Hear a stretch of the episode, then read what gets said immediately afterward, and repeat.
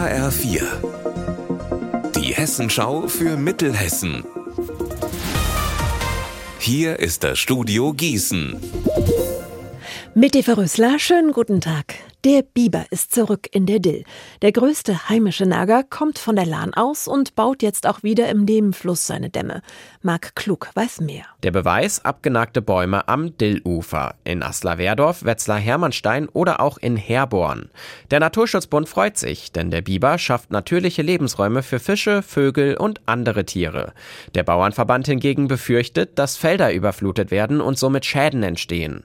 Auch deshalb schaut das Regierungspräsidium Gießen ganz genau was der Biber in der Dill so treibt und will im Frühjahr prüfen, ob die Tiere hier nur einen Winterurlaub machen oder etwas länger Wurzeln schlagen. Enkeltrick, Schockanrufe, WhatsApp-Abzocke. Alles Betrugsmaschen in Hessen und ihre Opfer sind meist Seniorinnen und Senioren. Im Landkreis Limburg-Weilburg gab es im letzten Jahr knapp 30 davon. Und deshalb findet heute ein Präventionstag statt. Mehr von Benjamin Müller. Um halb drei geht's in der Volkshalle Kubach, einem Stadtteil von Weilburg, los. Hier klären Polizeibeamte auf, wie die Betrugsmaschen funktionieren und es gibt Tipps, wie man sich dagegen schützen kann. Eine der letzten erfolgreichen Taten im Landkreis kommt laut Polizei aus dem November letzten Jahres. Hier gab es in Els einen Schockanruf. Eine falsche Staatsanwältin hat sich beim Opfer gemeldet und gesagt, die Tochter hatte einen Unfall und braucht Geld. Damit haben die Täter dann Schmuck im Wert von 5000 Euro erbeutet.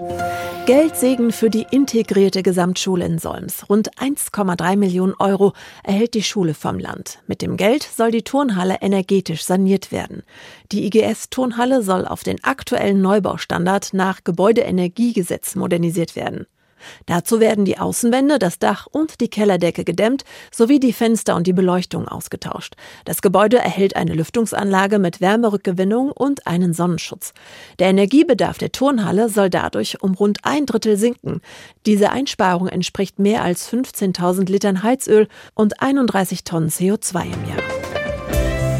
Unser Wetter in Mittelhessen. Der Himmel bleibt erst einmal bedeckt, aber es wird nicht regnen. Die Höchstwerte liegen bei 0 Grad in Diezölztal und 3 in Bad Nauheim.